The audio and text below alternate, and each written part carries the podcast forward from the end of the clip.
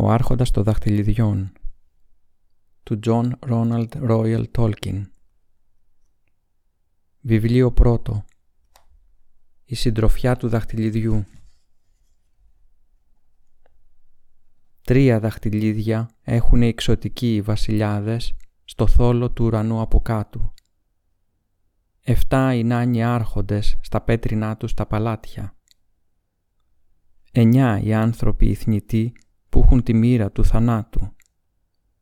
Ένα ο μαύρος άρχοντας που βασιλεύει στα σκοτάδια. Στις Μόρντορ τη γη που ζουν οι σκιές. Ένα όλους να κυβερνά και να τους βρίσκει ένα. Ένα να τους μαζεύει όλους μαζί με μαύρα μάγια ένα. Στις Μόρντορ τη γη που ζουν οι σκιές. Πρόλογος του συγγραφέα αυτή η διήγηση όλο και μεγάλωνε, ώσπου έγινε η ιστορία του μεγάλου πολέμου του δαχτυλιδιού και συμπεριέλαβε πολλές νήξεις ακόμα πιο αρχαίων ιστορικών γεγονότων.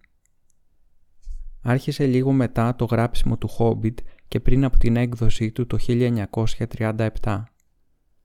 Δεν προχώρησα όμως με αυτόν τον επίλογο γιατί ήθελα πρώτα να τελειώσω και να βάλω στη σειρά τη μυθολογία και τις παραδόσεις των παλιών ημερών που εδώ και αρκετά χρόνια έπαιρναν σάρκα και οστά.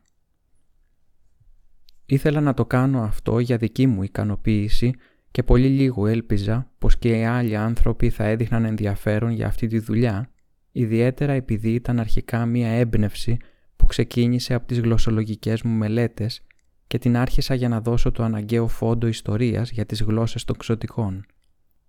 Όταν εκείνοι από τους οποίους ζήτησα τη συμβουλή και τη γνώμη διόρθωσαν το πολύ λίγο ήλπιζα σε δεν ήλπιζα καθόλου, ξαναγύρισα στον επίλογο παίρνοντας κουράγιο από τα γράμματα αναγνωστών μου που ζητούσαν περισσότερες πληροφορίες για τους Χόμπιτ και τις περιπέτειές τους.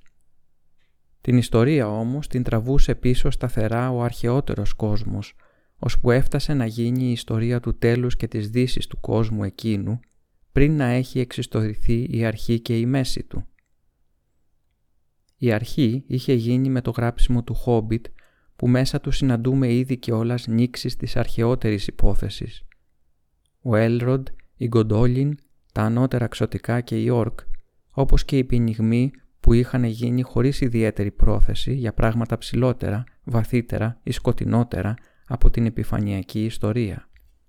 Ο Ντούριν, η Μόρια, ο Γκάνταλφ, ο Νεκρομάτης και το Δαχτυλίδι.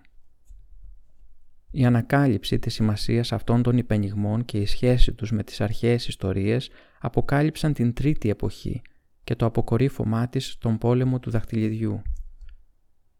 Εκείνοι που είχαν ζητήσει περισσότερες πληροφορίες για τους χόμπι τις πήραν τελικά, αλλά χρειάστηκε να περιμένουν πολύ καιρό, γιατί το γράψιμο του άρχοντα των δαχτυλιδιών προχωρούσε με διακοπές ανάμεσα στο 1936 ως το 1949 Μία περίοδο που είχα πολλά καθήκοντα, τα οποία δεν παραμελούσα και πολλά άλλα ενδιαφέροντα ως ερευνητής και δάσκαλος που συχνά με απορροφούσαν.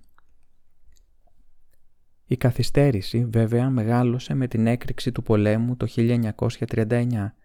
Έτσι, με το τέλος εκείνης της χρονιάς, η διοίκηση δεν είχε ακόμα φτάσει στο τέλος του πρώτου βιβλίου. Παρά τα πέντε ζωφερά χρόνια που ακολούθησαν, ανακάλυψα πως δεν μπορούσα πια να εγκαταλείψω τελείως την ιστορία και έτσι προχωρούσα σιγά σιγά, κυρίως τις νύχτες, μέχρι που στάθηκα στον τάφο του Μπάλιν στη Μόρια. Εκεί σταμάτησα για αρκετό καιρό. Σχεδόν ένα χρόνο αργότερα συνέχισα και έτσι στο τέλος του 1941 έφτασα στο Λοθλόριεν και στο Μεγάλο Ποταμό. Την επόμενη χρονιά έγραψα τα πρώτα σχέδια αυτού που τώρα είναι το τρίτο βιβλίο και οι αρχές των κεφαλαίων 1 και 3 του τετάρτου βιβλίου και εκεί την ώρα που οι προειδοποιητικές φωτιές έκαιγαν στο Ανόριεν και ο Θέοντεν έφτασε στο Χάροουντέιλ, σταμάτησα. Η έμπνευσή μου με εγκατέλειψε και δεν είχα καιρό να σκεφτώ.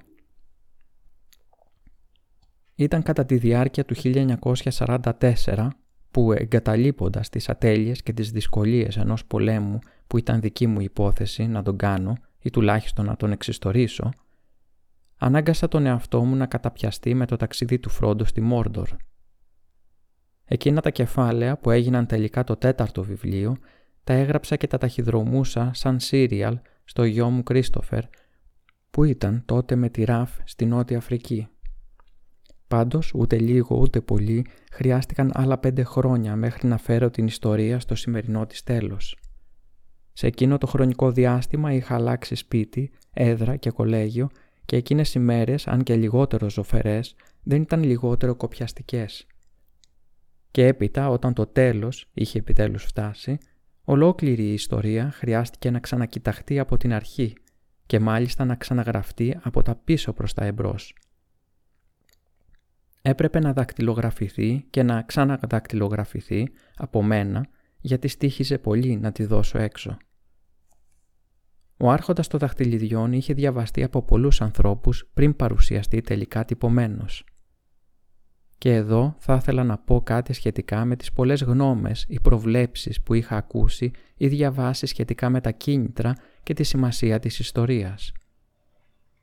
Το πρώτο κίνητρο ήταν η επιθυμία ενός παραμυθά να δοκιμάσει να γράψει μία αληθινά μεγάλη ιστορία που να κρατούσε το ενδιαφέρον των αναγνωστών, να τους διασκέδασε, να τους ευχαριστούσε και που ίσως μερικές φορές να τους ενθουσίαζε ή να τους συγκινούσε βαθιά.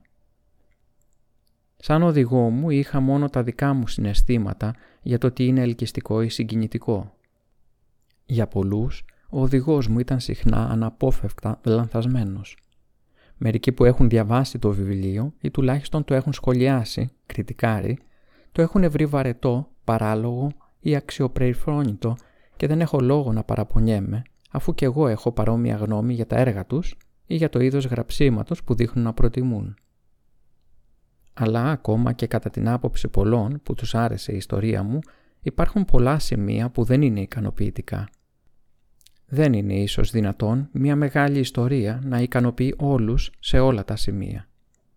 Γιατί ανακαλύπτω από τα γράμματα που έχω λάβει πως τα αποσπάσματα ή τα κεφάλαια που για μερικούς έχουν ελαττώματα, για άλλους είναι ιδιαίτερα καλά. Ο πιο επικριτικός αναγνώστης, δηλαδή εγώ, βρίσκει τώρα πολλά ελαττώματα, μικρότερα και μεγαλύτερα, αλλά επειδή, για καλή μου τύχη, δεν είμαι υποχρεωμένος ούτε να σχολιάσω το βιβλίο, ούτε να το ξαναγράψω, τα περνάω σιωπηρά, εκτός από ένα που το έχουν προσέξει και άλλοι. Το βιβλίο είναι πάρα πολύ σύντομο.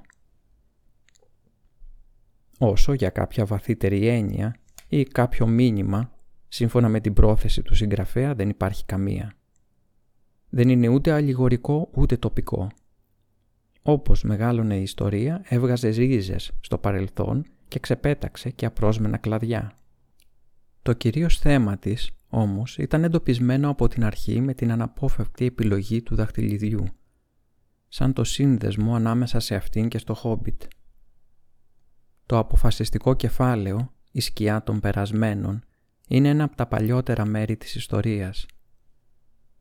Ήταν γραμμένο πριν φανεί η πρώτη σκιά του 1939, μία απειλή αναπόφευκτης καταστροφής και από εκείνο το σημείο η ιστορία θα είχε εξελιχθεί στις ίδιες βασικά γραμμές, ακόμα και αν εκείνη η καταστροφή δεν είχε γίνει. Οι πηγές της βρισκόταν από πολύ πριν μέσα στο μυαλό μου και σε μερικές περιπτώσεις ήταν κιόλας γραμμένες και πολύ λίγο ή σχεδόν τίποτα δεν άλλαξε εξαιτίας του πολέμου ή των αποτελεσμάτων του που άρχισε το 1939. Ο πραγματικός πόλεμος δεν μοιάζει καθόλου με το θρηλυκό πόλεμο, ούτε στην πορεία ούτε στην κατάληξή του. Και αν έδινε έμπνευση ή κατεύθυνση στην εξέλιξη του μύθου, τότε σίγουρα θα είχαν πάρει το δαχτυλίδι και θα το είχαν χρησιμοποιήσει εναντίον τους Σάουρον. Αυτός δεν θα είχε εξοντωθεί παρά θα είχε σκλαβωθεί και το Μπαραντούρ δεν θα είχε καταστραφεί παρά θα είχε καταληφθεί. Ο Σάρουμαν, αφού δεν κατάφερε να πάρει το δαχτυλίδι, μέσα στην αναμπομπούλα και στις προδοσίες της εποχής εκείνης, θα είχε βρει στη Μόρντορ τους κρίκους που έλειπαν από τις έρευνές του γύρω από τα δαχτυλίδια και γρήγορα θα είχε κατασκευάσει ένα δικό του μεγάλο δαχτυλίδι με το οποίο θα προκαλούσε τον αυτοποκαλούμενο κυβερνήτη της Μέσης Γης. Σε μια τέτοια διαμάχη και οι δύο πλευρές θα μισούσαν και θα περιφρονούσαν τους Χόμπιτ. Αυτοί δεν θα είχαν επιζήσει για πολύ καιρό ούτε καν σαν σκλάβοι. Θα μπορούσα να επινοήσω και άλλες ανακατατάξεις σύμφωνα με τα γούστα ή τις απόψεις εκείνων που τους άρεσαν οι αλληγορίες ή οι ντόπιες αναφορές. Αλλά από τα βάθη της καρδιάς μου απεχθάνω την αλληγορία σε όλες τις τις μορφές και πάντοτε την απεχθανόμουν, από τότε που μεγάλωσα και έγινα αρκετά προσεκτικός ώστε να ανακαλύπτω την παρουσία της.